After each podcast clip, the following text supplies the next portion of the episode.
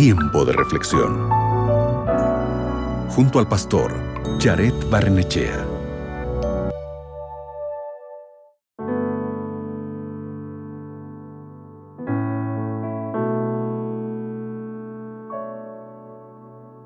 Cuando Moisés le preguntó a Dios sobre cuál era su nombre, el Señor le respondió en Éxodo capítulo 3 versículo 15, Así dirás a los hijos de Israel, el Señor, el Dios de sus padres, el Dios de Abraham, el Dios de Isaac y el Dios de Jacob, me ha enviado a ustedes.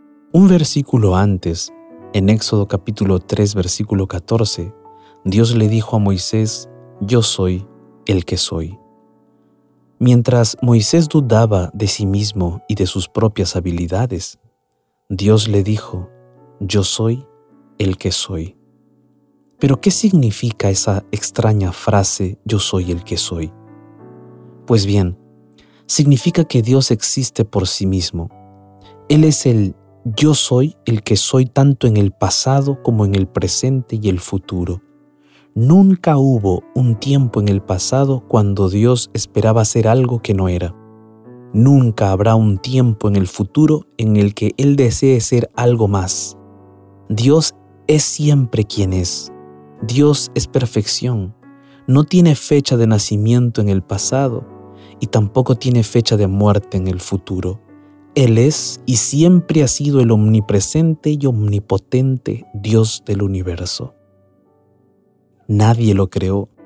Nadie ni nada puede acabar con él. Estos pensamientos o esta forma de concebir a nuestro Dios nos da una total esperanza, porque el Dios en quien nosotros creemos, además de ser omnipotente y todopoderoso, es un Dios plenamente amoroso. Es un Dios que inclusive estuvo dispuesto a morir en nuestro lugar y murió y nos salvó de esa manera. Si en este momento tú estás necesitando esperanza, Él es el Dios de la esperanza, pero más aún Él es la esperanza. ¿Necesitas fuerzas? Él te dará fuerzas, pero aún más, Él mismo es la fuerza.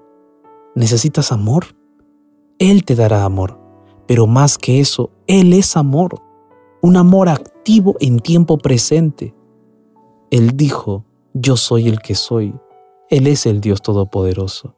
Él es el Dios de Abraham, de Isaac y Jacob, y también es tu Dios. ¿Deseas tener a ese Dios siempre a tu lado?